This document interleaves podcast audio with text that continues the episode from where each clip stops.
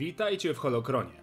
Kolejny odcinek dotyczyć będzie jednej z ważniejszych planet w Gwiezdnych Wojnach, tajemniczej Datomiry zamieszkałej przez Wiedźmy. Pamiętajcie, że większość podanych tu informacji należy do legend, choć sama planeta jest kanoniczna. Położony w zewnętrznych rubieżach w sektorze Quelli w systemie Datomir, niewiele mniejszy od Corsent Globe, orbitował leniwie wokół swojego Słońca.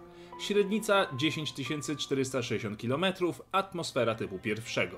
Rok trwał tutaj 491 dni, a sama planeta wyróżniała się nieco lżejszą od standardowej grawitacją. Patrząc w gwieździste niebo, dostrzec mogliśmy cztery księżyce. Powierzchnia planety była, wedle ludzkich standardów, wyjątkowo urokliwa. Zielone lasy i puszcze, srebrne strumyki biegnące u podnóża strzelistych gór, rozległe jeziora i tajemnicze rzeczne zakola, a wszystko to zamieszkałe przez liczne formy życia.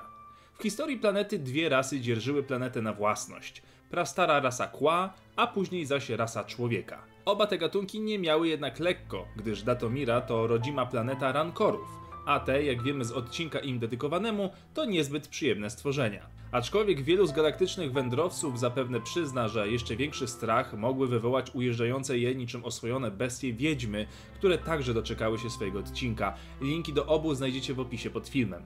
Inne ciekawe gatunki zwierząt, które mogliśmy tu spotkać, to m.in. rogate drebbiny, które zaciekle zjadały się z rankorami, suriany, zwane wielkimi smokami, ryby burra oraz dwunożne purbole, służące głównie jako pożywienie większych łowców dżungli. Choć na Datomirze swojego czasu kwitła kultura pradawnej rasy Kła, która zbudowała tu jedne z nieskończonych bram na około 100 tysięcy lat przed bitwą o Jawin, tak też w okolicach 36 tysięcy lat przed rokiem zerowym Datomira należała już do ludzi. Z rasy Kła, teraz już zdegenerowanej i znanej jako Kui, czy też niebiescy ludzie pustyni, został jedynie ślad dawnej potęgi. Rasa koczowniczo żyła na terenie Wielkiej Pustyni, rozległym jałowym regionie planety. Jedynym przejawem ich kultury były murszające starodawne budowle zwane gwiezdnymi świątyniami. To już jednak temat na inną historię. Gdy ludzie przejęli władzę, zaczęły się rządy szamańskiej kasty, wrażliwych na moc osobników, z których zresztą część została zabrana przez latające piramidy Tojor, by stworzyć rodzący się zakon Jedi. Planetę nawidziło później również oczywiście Imperium Rakatan, którzy przy okazji zabrali z planety sporą liczbę rankorów.